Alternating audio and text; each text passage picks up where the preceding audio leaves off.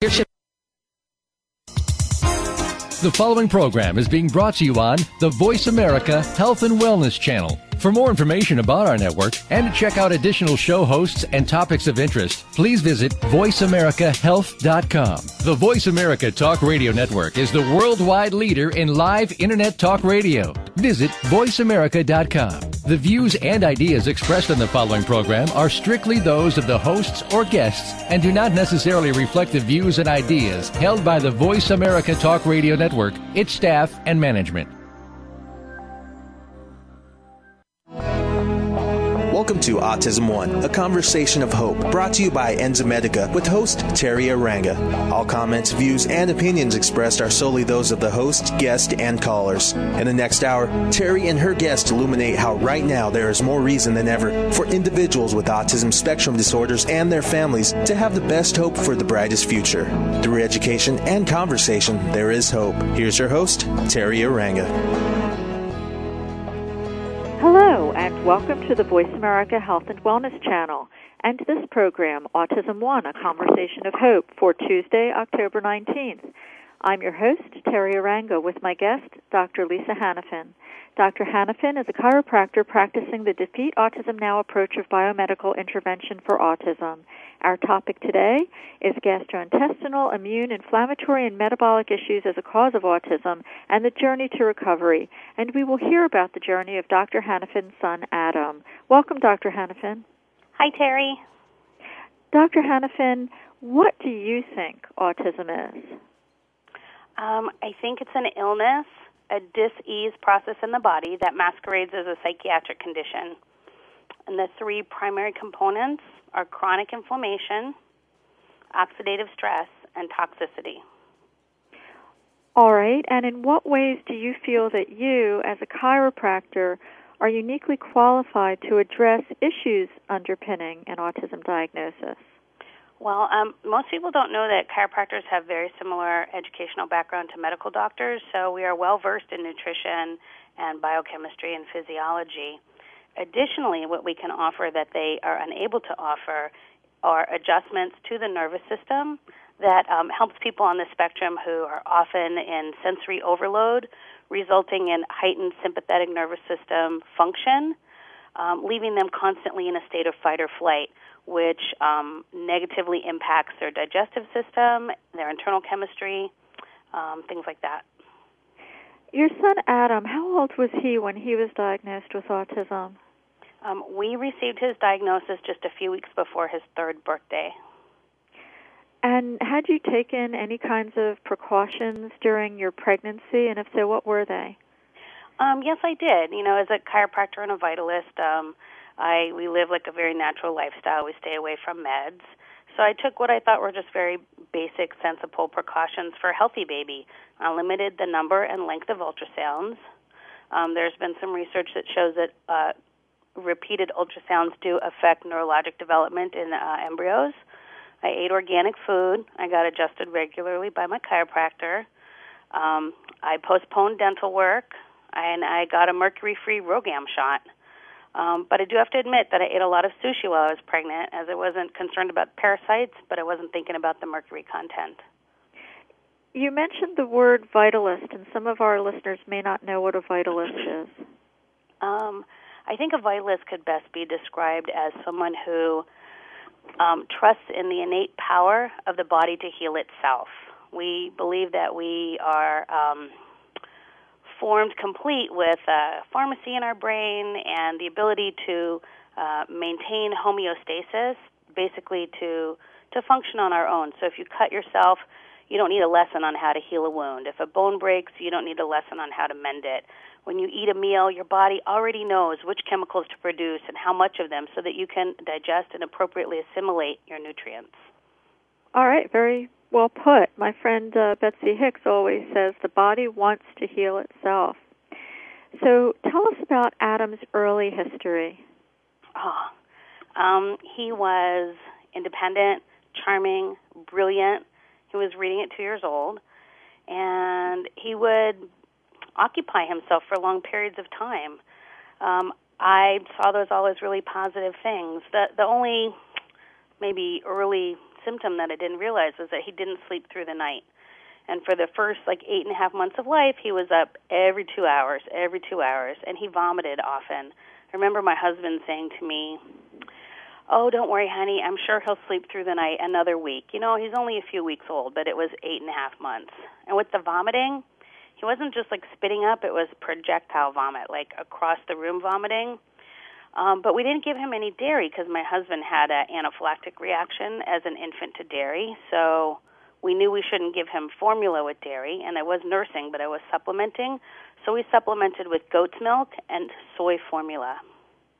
Yeah, I remember when my son was an infant, um, he had projectile vomiting, and my ex husband held him at arm's length and, you know, turned around, like twirled, but more slowly, twirled around with him, and it was vomit like an Elmo lawn squirter all on the living room carpet and I thought, you know, why not just take the shirt and cup it under um, you know, the baby's mouth so that you you um, capture this uh, this projectile vomiting instead of it being like uh, an Elmo lawn squirter in, on a living room rug. So I can relate to the projectile vomiting. Yeah, we never had a sense that it was coming. He would be fine. He would open his mouth and out it would come. It wasn't like he was crying first or appeared to be uncomfortable. It would just come out. How is his speech? You know, he wasn't um, speaking when he was little, but we have um, several very late speakers in my family. Um, you know, cousins, uncles who didn't speak till they were four. So we really didn't like think much of that. Um, he did have two sentences, but um, because he was reading and able to read aloud, we weren't concerned that he was mute. We just figured he didn't feel like saying anything to us yet. Yeah. Um, how did his gastrointestinal symptoms evolve? Was that was that projectile vomiting anything to do with reflux, or what else was going on? You know, nobody diagnosed it as reflux um, because it wasn't. I guess the frequency wouldn't uh, wouldn't relate to reflux. Um, you know, I, I don't think that it was really like apparent that he was having problems until he started having diarrhea, and that was more like 15 to 18 months. He never complained of pain or postured or anything. Um, he just had really bad diarrhea several times a day. I took him to the doctor. They said, "Oh, toddlers have diarrhea. Don't worry about it." But um, maybe I wasn't able to convey to them the, the extremeness of it. It would come. Don't want to um, upset anyone's stomach early in the morning, but it would come like out the top of his pants, go down his legs, into his shoes, and this was uh-huh. several times a day. Uh-huh. Um, when I look back, I realized that that started a few months after we introduced dairy. So he was, you know, getting close to two, and we'd started giving him like yogurts and cheeses. But the the goat's milk vomiting, I think, um, was the early warning sign that the GI system was deteriorating, and I just didn't see it. So that was the, the GI system, and we know that the GI system is intimately connected with uh, neurodevelopment. When did you realize that there was a developmental problem? Mm. Um, after he'd been in preschool for a couple of months. I never uh, put Adam in any kind of a daycare program, so it was just he and I, and I brought him with me to work. So I didn't, I didn't see him with with typical peers. So when we first went to preschool, um, he was unruly, I guess. Um, and they kept saying, "Oh, it'll get better. Kids, you know, have a hard time adapting if they've never been in daycare." And then the longer he was there, it was like the worse he was getting. So ultimately, they asked me to come and supervise him because they couldn't handle him. That he would wander out of the room, that he would injure teachers and aides when they were trying to change him. That if a child was in his seat, they he would just walk up to them and pull them by their shirt and toss them across the room. So we got the lecture from them about our poor parenting skills and, you know, no suggestion at all about any evaluation.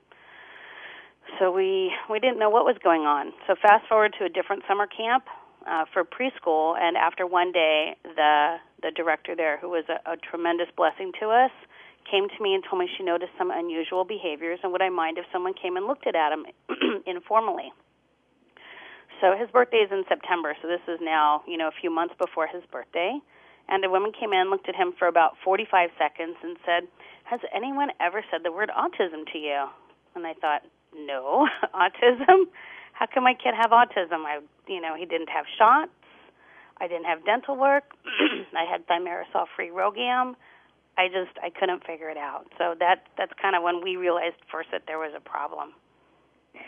And when did you learn about the connection between gastrointestinal condition and autistic symptoms?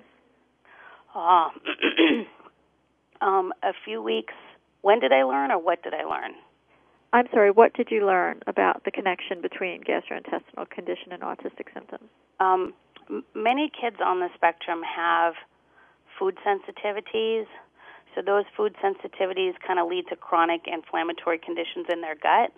Then the chronic inflammation in turn leads to what we call dysbiosis or imbalance of normal flora in the gut and malnutrition. The abnormal flora is usually like opportunistic bacteria which overgrow and produce toxins. So the immune system starts to kick into gear because you have abnormal flora, um, you know, abnormal chemicals in the form of toxins, and um, nutrients which normally would stay in the gut and not enter the bloodstream now passing through inflamed tissue into the bloodstream and the immune system is recognizing that as a foreign invader so it sort of kicks into hyperdrive as well. Also because a lot of our lymph tissue is in our gut the chronic inflammation also causes a problem with the immune system just from the physical location.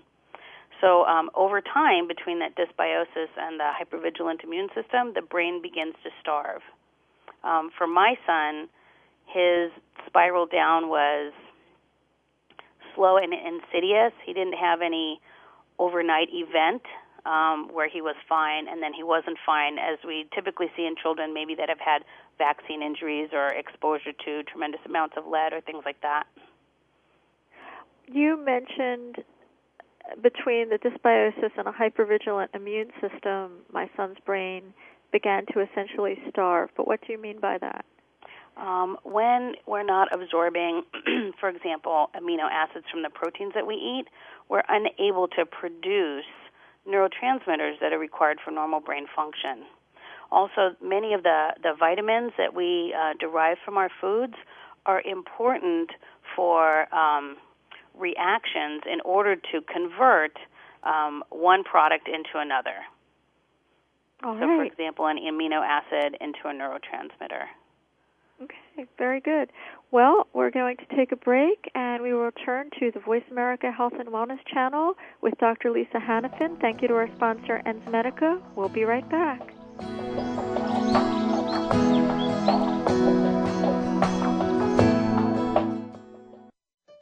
Opinions, options, answers. You're listening to Voice America Health and Wellness. More and more parents of children affected by autism are discovering enzyme therapy as an important part of their treatment program. Digestive enzymes help to break down the foods which may enhance nutrient absorption. Used therapeutically, enzymes can also support the immune system to break down pathogens such as viruses, fungal forms, and bacteria. Enzymedica formulates the highest quality of enzyme supplements to address a wide variety of issues. Lacto, a broad spectrum digestive enzyme focusing on the complete digestion of milk proteins. Gluten Ease, high in DPP4 activity, known for its ability to help break down gluten. And ViraStop, an enzyme formulated to assist in the body eliminating pathogens. Enzymedica provides the purest enzyme products, free of fillers, anything artificial, and of all common allergens. We are dedicated to education and helping you find the best products for your children. Learn more today at www.enzymedica.com. The Autism Hope Alliance is dedicated to the recovery of children and adults from autism. The goal of this nonprofit organization is to ignite hope for families facing the diagnosis through education and funding to promote progress today. Diet modification, biomedical intervention, and educational therapy have been shown to be successful tools on the path to recovery. Through these efforts, we believe hope will replace hopelessness. Recovery for our children is a reality. For more information, go to autismhopealliance.org. Frankly Speaking About Cancer is a program designed to empower survivors and their caregivers to deal with the social and emotional challenges of cancer. The show will invite physicians, researchers, nurses, social workers, patients, and caregivers to share their advice on how to live a better life with cancer. Join host Kim Thiboldeaux, President and CEO of the Cancer Support Community, Tuesday afternoons at 1 p.m. Pacific Time and 4 p.m. Eastern Time on the Voice America Health and Wellness Network. Your life, your health, your network. You're listening to Voice America Health and Wellness. Welcome back to Autism One, a conversation of hope with Teri Arranga. If you have a question or comment, call us toll free at 866 472 5792. Now back to the program. Here's Terry.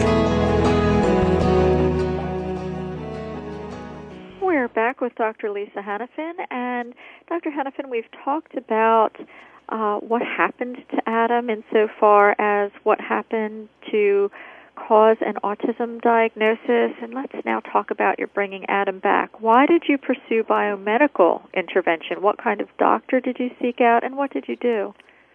Oh, okay. Um, you know, recovering Adam really involved many, many different interventions. I like to refer to them as the magic buffet because it's pretty rare to ever find a magic bullet for our kids. And to be honest, I am a keeper of papers. So um, once I heard autism, I remembered that I had an issue of Mothering magazine um, entirely devoted to autism, which I dug out and I read cover to cover. And one of the interventions discussed was biomedical. As a chiropractor, the whole biochemistry physiology approach was one that I understood, so I sought out a DAN doctor. Um, one of my very, very, very close friends um, happens to know Dr. Jacqueline McCandless, the author of Children with Starving Brains, and she was able to connect us. And Dr. McCandless became Adam's DAN doctor, even though she's essentially retired and doesn't take on new patients. She's my mentor. So when I have questions and I don't know what to do with patients, I always uh, talk with her about that. So um, what we do with biomedical is we examine blood, stool, and urine and assess where the child's system is broken and or not functioning properly. We eliminate inflammatory triggers from the diet and supplement in vitamins and minerals to balance um, Adam's biochemistry and drive his dysfunctional chemical pathways to work. Um, Adam also was on some antiviral medication, and some children need to be on, you know, prescription antifungals, um, you know, mild chelators, heavy chelators, Adam's challenge was never um, metal toxicity, so we did not have to go the route of any heavy duty chelation. All right, and and what did this result in? Um, How did this help him? How long did it take? Oh, okay. Um, it took about two years to to heal his gut to the point where we could potty train him, and it's taken about three years to heal his immune system, such that his labs are coming back clear.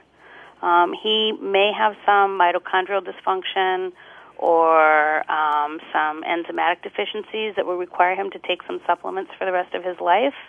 Um, but all of these therapies have really helped him to catch up on what he missed out on learning when his brain wasn't functioning properly. Okay, I want I want to make an observation here, something that's kind of piqued my interest. You mentioned in Adam's prenatal history that you ate sushi, yet he didn't show up with heavy metal toxicity. That's right. Subsequently, I find that really interesting. Um, I remember Dr. Boyd Haley explaining that at least if you're ingesting mercury via fish, the the the mercury binds with the cysteine. It, so it's binding with protein in the fish. Um, before you're ingest before the person is ingesting it. So I'm finding it really interesting that we know vaccinated children with heavy metal toxicity, yet even though you ate sushi while you were pregnant, um, Adam didn't come back with heavy metal toxicity. It's, and know, I have several amalgam fillings. I have like eight fillings in my mouth that I've had since I was a teenager. So I'm also releasing mercury every time I chew or talk. Um, my son's detoxification pathways appear to be working. Um, we don't know how he would have been um, had he been inoculated on top of all of that. That may have been enough to push him over the edge, but the prenatal exposure wasn't enough to make him metal toxic. Right, and I would argue too that uh, you know, many of my friends say, "Hey, our moms were in our you know our generation the generation before us our moms were drinking martinis with amalgams in their mouth and we didn't have autism Right. so something you know pushed this generation over the edge into an epidemic i wanted to ask you about your statement um, about balancing biochemistry and driving dysfunctional chemical pathways to work what does that mean Sure. Um, let's say a chemical reaction has several steps, like to convert an amino acid to a neurotransmitter. Um, just for simplicity, let's say we have to go from A to B to C to D, and D is our final product. So if we look at byproducts of chemical metabolism, it allows us to see if there's an abundance of a transitional chemical, let's say B, followed by a lowered value for C and D. So we can say, wow, this reaction is stopping at B. Why is it stopping? Are we missing the, the stuff needed to take it from B to C? So can we supplement in enzymes and nutrients? Or are we um, defective in our ability to produce from B to C and just supplement in that third product, C, and let the chemical reaction sort of continue on its merry way um, without any further intervention? Does that make sense? Is this kind of like biomarker directed treatment where you, you do tests and you see um, where reactions are held up? You're seeing what the um, byproducts of certain reactions that should be there are or are not there? Exactly. Okay. And I know that part of Adam's uh, recovery process included things like mild hyperbaric oxygen therapy and retained primitive reflex clearing, but not a lot of people talk about retained primitive reflexes. And what are you talking about when you say that? Ah, okay. Um, again, that's very much like a chiropractic uh, uh, way to assist our children. However, it's not exclusively chiropractic. It can be um, performed by acupuncturists, medical doctors, anyone who's interested in, in learning that. Um, let me see how I can explain that to you in a nutshell. Um, it involves a combination of cranial work, acupuncture meridians, and homeopathy to diagnose um, which uh, reflexes are, are present or, or showing, and then to clear them. And these are reflexes that we normally find in babies. Um, and they're supposed to be integrated into our brainstem by about one year old. This work was developed or refined by Dr. Keith Keen in Australia and is currently taught by an amazing chiropractor in Los Angeles named Dr. Jim Blumenthal. Um, that's where I learned it. Basically, in the womb in the first year of life, our cortical brain is not fully developed, so we depend on our automatic or instinctual reflexes that are controlled by our brainstem. We call them primitive because the brainstem is the most primitive part of our brain. It's uh, sometimes called the reptilian brain. It's involved with balance, um, very like non thoughtful sorts of functions. Um, and we need those reflexes for survival um, in our first few months. But they should be integrated, you know, by 12 months. So as our higher brain uh, centers begin to mature and we begin to have conscious control of activity, um, the continued display of those reflexes can interfere with normal brain development. It's sort of like if you had um, a computer that was running DOS while you're trying to run Windows, right? DOS is a really primitive program, and it might have, you know, been important for early programming. But if that's still up and running, it's going to totally mess up your Windows system. Does that make sense? It does. Like I, what you're talking about reminds me of what another guest on this program recently was talking about, and that was Sergeant Goodchild from Active Healing, and he indicated that function signifies structure. So it sounds like, Dr. Hannifin, what you're looking at is reflexes or functions to signify where the brain is at, and then you can remediate the deficits. Right. So what we do, um, let me see how I can explain this. Um, we, we make structural corrections that assist in the integration of the of the reflexes. So they're either like cranial sacral adjustments, and they involve like gentle pressure on the sutures of the skull. That's like the points where the the skull bones come together in specific phases of breathing, or adjusting the the tailbone, which we call the sacrum, um, to free the cerebral spinal fluid drive system, and that in itself normalizes central nervous system function. Um, some of the uh, indicators of um, of retained reflexes can be problems with gross and fine motor control, vision, hormonal problems, social cueing, anxiety, uh, bedwetting, motion sickness, postural weakness. A lot of the things that we see in our children who are um, who don't have these reflexes well integrated. Um, for example, my son used to be so sound sensitive that he couldn't even flush the toilet. And after doing this work with him, he says, "Don't worry, mom, I can handle it," and it doesn't bother him at all anymore. Okay, that's great. And I understand that you had another baby shortly after Adam was diagnosed with autism, and let's talk about him when we come back from break at the Voice America Health and Wellness channel with Dr. Lisa Hannifin. Thank you to our sponsor, Enzymedica. We'll be right back.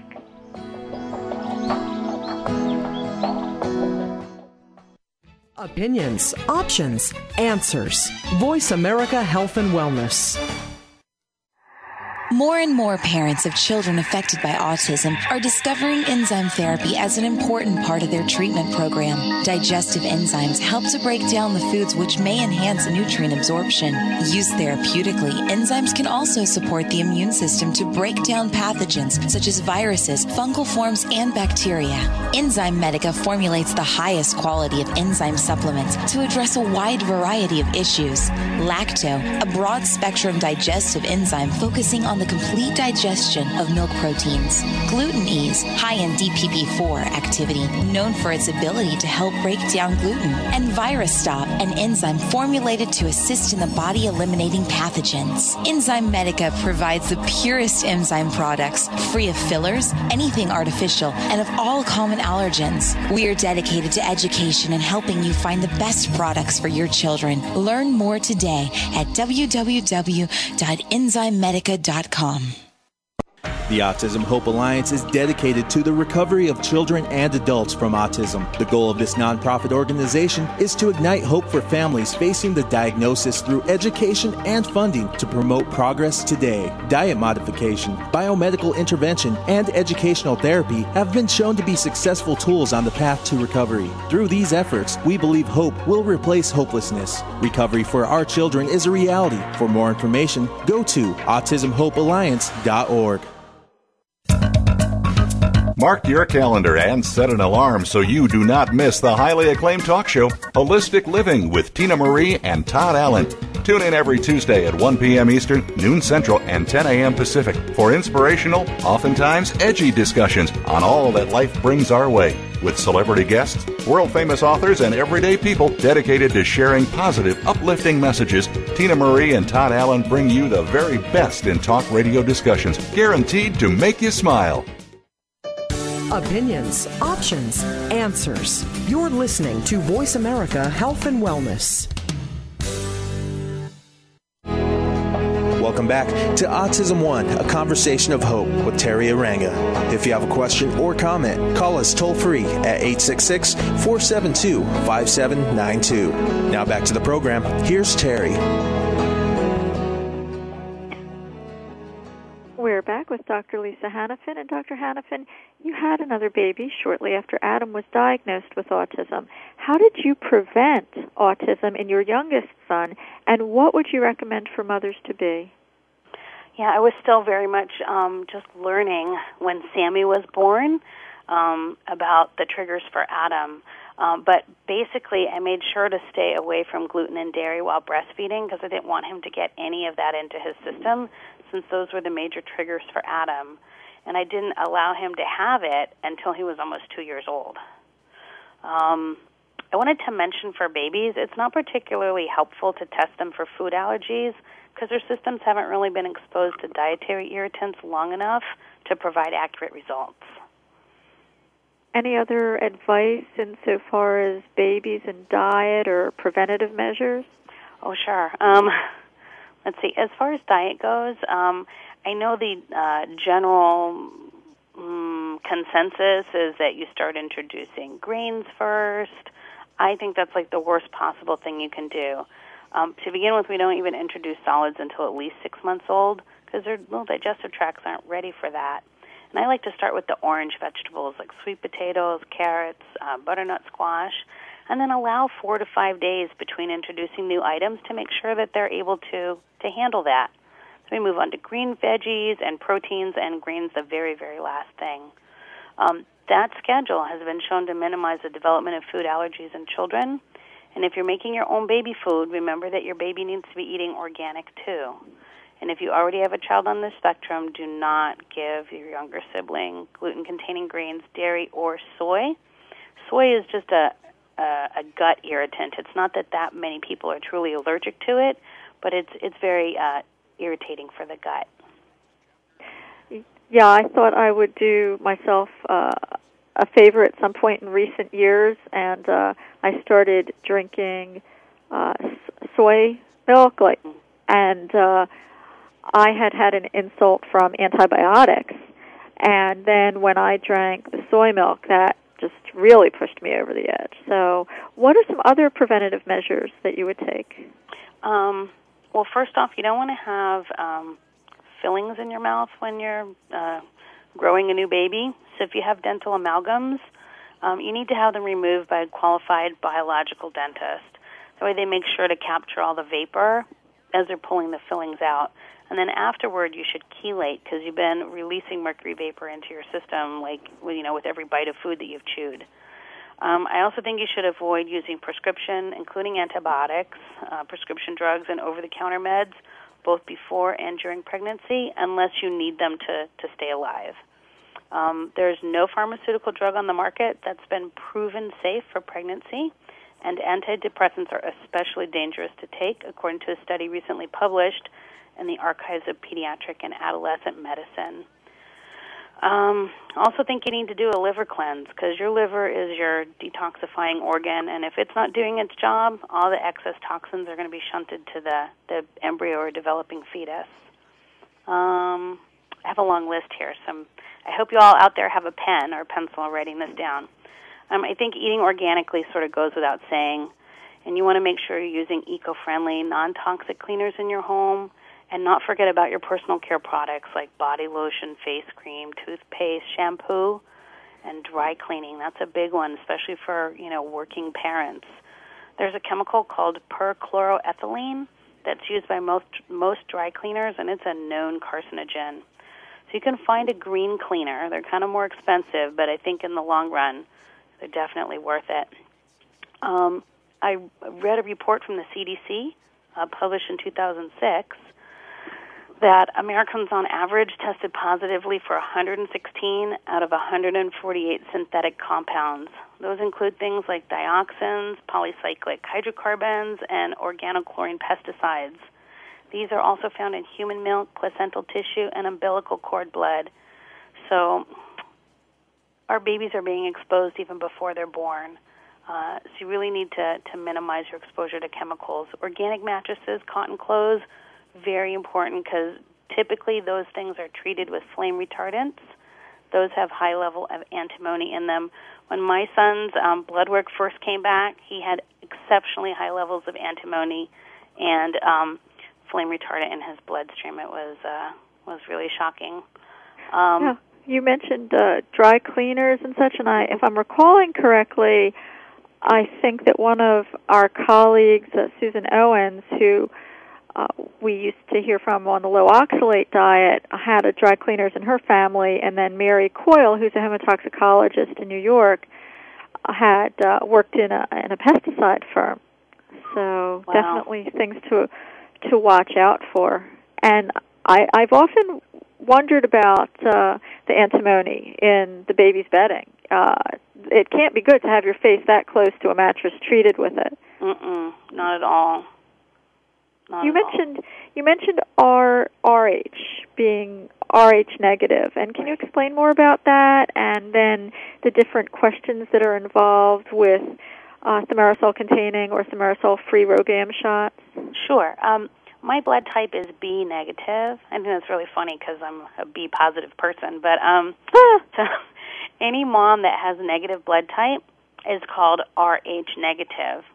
So if you've previously had a baby either had a natural or induced abortion or an amniocentesis, your doctor is going to likely recommend that you get this RhoGAM shot.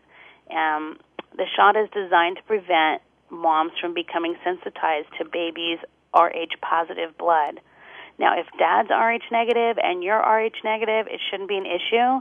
But most doctors say, well, you can't be sure who the father is, so you got to have the shot anyway, which I think is absolutely ludicrous to to say to like a married couple. But yeah, really? they really like push that shot. So what happens is once the mom becomes sensitized to the Rh factor, her immune system can start destroying the red blood cells of the baby. So these uh, RhoGAM shots typically contain thimerosal, which is a mercury-based preservative commonly linked with vaccines. And RhoGAM is a type of vaccine, um, even though it's not given to prevent a communicable disease. Um, the PDR, that's called Physician's Desk Reference, cautions that even RhoGAM during pregnancy can have adverse effects on the fetus because of its high mercury content. Yay.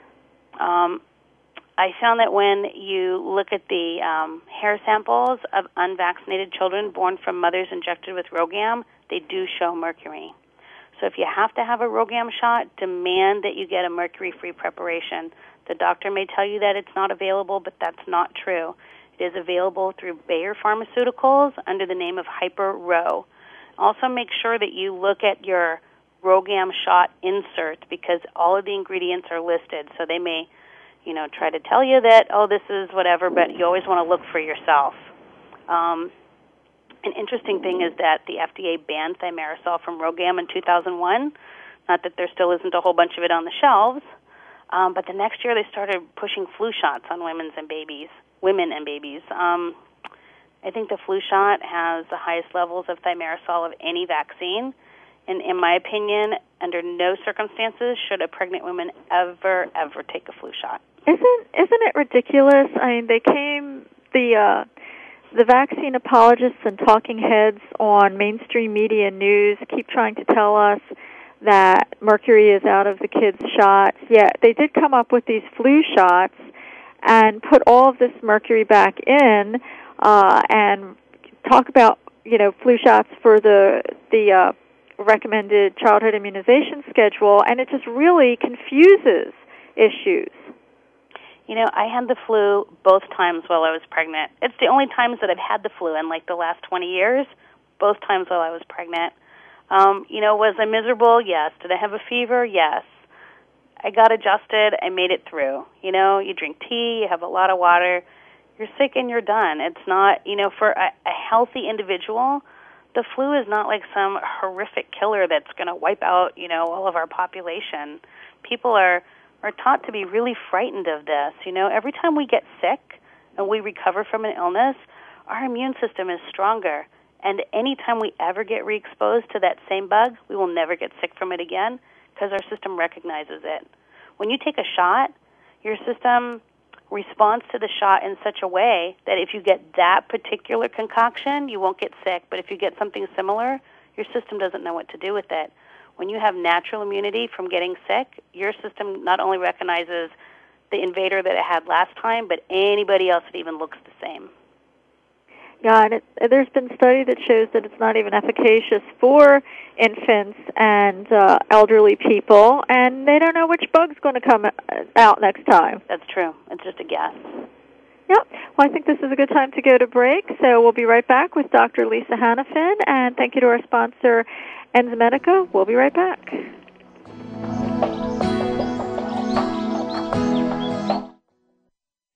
More. Live better. Voice America Health and Wellness. The Autism Hope Alliance is dedicated to the recovery of children and adults from autism. The goal of this nonprofit organization is to ignite hope for families facing the diagnosis through education and funding to promote progress today. Diet modification, biomedical intervention, and educational therapy have been shown to be successful tools on the path to recovery. Through these efforts, we believe hope will replace hopelessness. Recovery for our children is a reality. For more information, go to autismhopealliance.org. More and more parents of children affected by autism are discovering enzyme therapy as an important part of their treatment program. Digestive enzymes help to break down the foods which may enhance nutrient absorption. Used therapeutically, enzymes can also support the immune system to break down pathogens such as viruses, fungal forms, and bacteria. Enzymedica formulates the highest quality of enzyme supplements to address a wide variety of issues. Lacto, a broad spectrum digestive enzyme focusing on the complete digestion of milk proteins. GlutenEase, high in DPP4 activity, known for its ability to help break down gluten. And ViraStop, an enzyme formulated to assist in the body eliminating pathogens. Enzymedica provides the purest enzyme products, free of fillers, anything artificial, and of all common allergens. We are dedicated to education and helping you find the best products for your children. Learn more today at www.enzymedica.com. If you have a loved one that is undergoing treatment for substance abuse or mental illness, you owe it to them and yourself to tune in to One Hour at a Time with host Mary Woods. This compassionate and educational talk show will help you help those that you love by better understanding their condition and their personal recovery process. Tune in every Monday at 12 noon Pacific Time to One Hour at a Time on the Voice America Health and Wellness Channel. Recovery begins this hour. Opinions, options, answers. You're listening to Voice America Health and Wellness. Welcome back to Autism One, a conversation of hope with Teri Arranga. If you have a question or comment, call us toll free at 866 472 5792. Now back to the program. Here's Terry.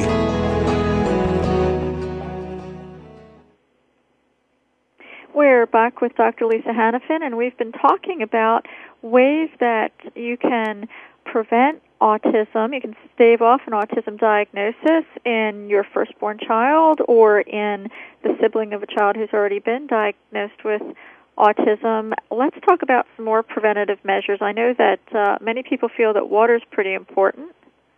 Oh, it's incredibly important. It's such a huge percentage of our body. Um, I think it's important to drink good filtered water. Um, there are a lot of um, microscopic amounts of uh, pharmaceutical drugs in our uh, city tap water. There are chlorines. There's all kinds of things that we really shouldn't be having in our body, especially when pregnant. Um, if you buy filtered water from the store, um, the problem with that is that plastic bottles release uh, a chemical called phthalates and sometimes antimony even if the plastic doesn't get heated or frozen, it can be released into the water. So I recommend using a, a stainless steel bottle or canteen for your filtered water from your house. It's a lot safer and it's eco-friendly because we're not repolluting the environment with more plastics. And how do you clean? You know, just uh, recently someone told me that they tested uh, Purell hand sanitizer and they tested Comet and they found mercury in them. I am not aware of either of those things. Well, how do you? Um, I don't use Comet. Um, I do use a hand sanitizer when I'm working with patients, from patient to patient, um, just because you know I don't want to put bugs from person A on person B. Not that they would necessarily get sick from it, but it's just you know important to to wash your hands. Um, I like to use vinegar. I use a lot of vinegar. Yep. Uh, vinegar and water, baking soda um, very just like normal natural kinds of products. We don't need all of these um, things that smell good that uh, bleach everything out. It's it's just um, it's not good for us. Yeah, I've often asked the question, why do pills need to be pretty? Um, you get your someone uh, had an anti-seizure medication, and there's also an antiviral medication that is uh, prescribed for kids, and these were just coated in vibrant or deep blue. It's like you're you're trying to help things. Why are you putting dyes on these things that contain aluminum? I have a friend um, that used to be a pharmacist, and she said that the reason that they do that is to help them identify one pill from the other, because they have to be able to recognize that you know, X medication is a bright blue oval pill with a, you know, um, like a seam in it versus another medication which is light blue and round. So it's a part of it's just for identification purposes for the pharmacists, so they don't give you the wrong medicine. Uh, a friend of mine was told that Zithromax was pink to make it pretty. and I was thinking, why do we need to have pretty pills? You know, that's not the purpose we're taking it. And grandma's little purple pills look like Pez that any kid would want to yeah. pick up uh, if one were dropped and take it. It looks like a pretty purple Pez. Sounds true. Something like that. And then the child's blood pressure will drop or something. So that seems pretty dangerous. So um, you referred to getting adjusted uh, while you were pregnant, or if you have the flu, uh, or you know, go get adjusted. What are you meaning by that? Okay, um, when you go to a chiropractor, what they uh, do is analyze the balance of your nervous system via the alignment of the bones in your spine. If you can imagine um, like a hose with water running through it, every time you twist or kink the hose, you affect the water's ability to come out the other end. So when we have a bone out of alignment, it will irritate or kink a nerve, resulting in decreased nerve function or control to the area of the body supplied by that nerve.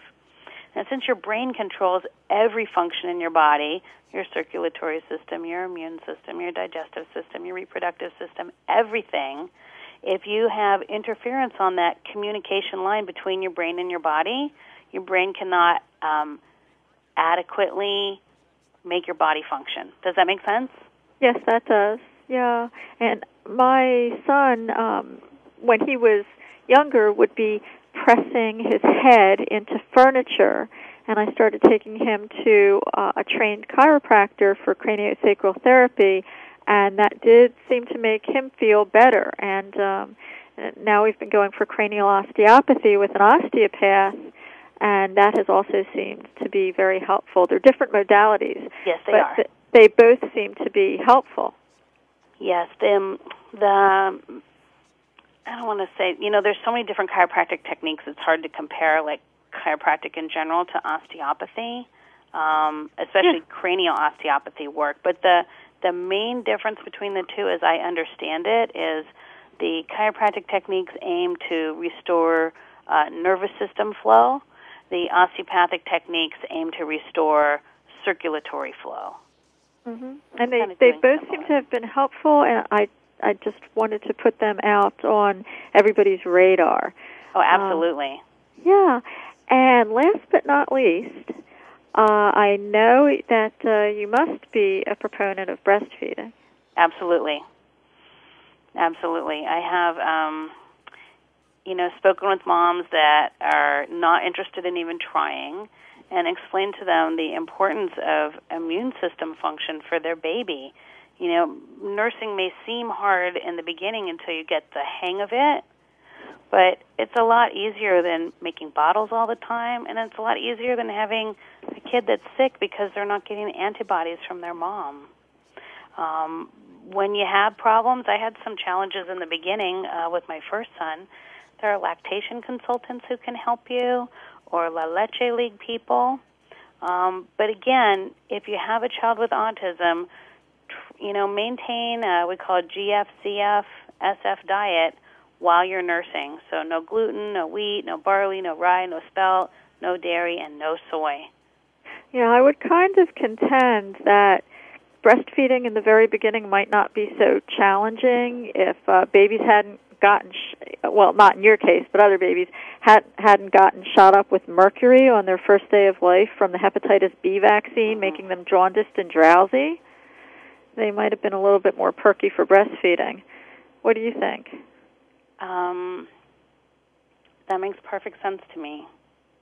Well, you've done such a great job with Adam. How's he doing now, and how far has he come? Oh, he is amazing. Um, like I said, at three, he was only able to communicate two two-word sentences. So his two sentences were "go outside" and "watch movie." Um, everything else that he wanted or needed, he communicated via hand gestures, giggling, crying, biting, screaming, or tantrums.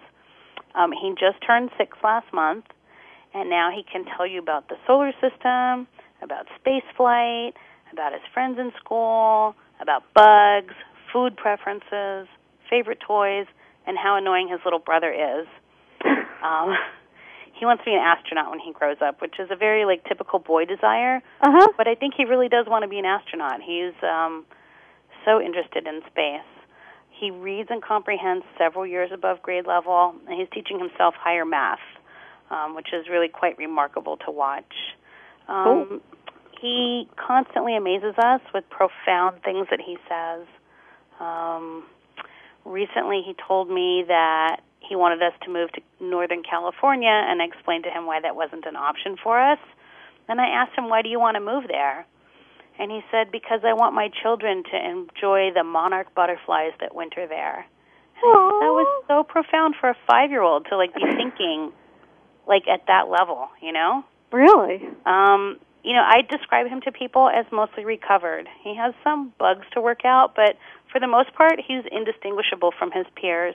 And for people who don't like aren't in the know for autism, for what you know to look for the little simple signs, most people have no idea that that there's anything wrong with him at all anymore. Where when we started this journey, it was you know it was really pretty apparent that that he wasn't normal. And how's your youngest son, Sammy, doing? um, Sammy is amazing. He is mischievous and sweet and resourceful, and he has developed some effective strategies to get his brother's attention and engage him in play. Um, he is in the nonstop questioning phase, so everything is, "What's that? What is it for? Where'd you get it? Do I get one? Does Daddy have one?" Um, he is completely, completely typical. Um, it's wonderful and heartbreaking at the same time because Sam's uh, typicalness really has like heightened my awareness of what was likely going on in Adam's head at the same age when he was unable to communicate. Oh, well, you've done a wonderful job, and I want to thank you for sharing all this helpful and hopeful information with us, Dr. Hannifin. Where can people learn more information? Do you have a website? Thank you so much for having me also. Yes, I do have a website. It's um, www.autismrecoverycenter.com. And you practice in California?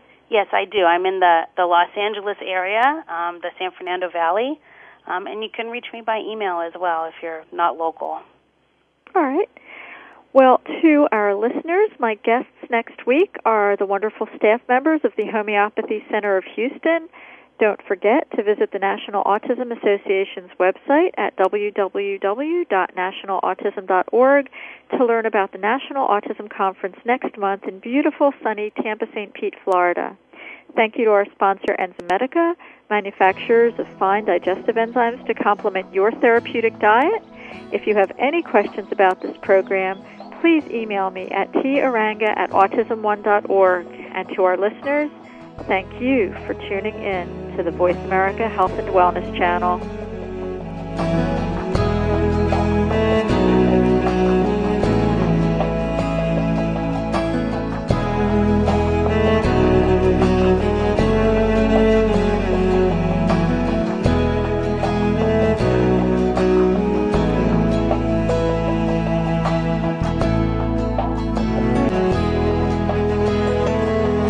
Would like to thank you for listening to Autism One, a conversation of hope. To contact Teri or get more information, visit autism1.org. Tune in next Tuesday for another hour of education and conversation on Autism One, a conversation of hope with Teri Arranga.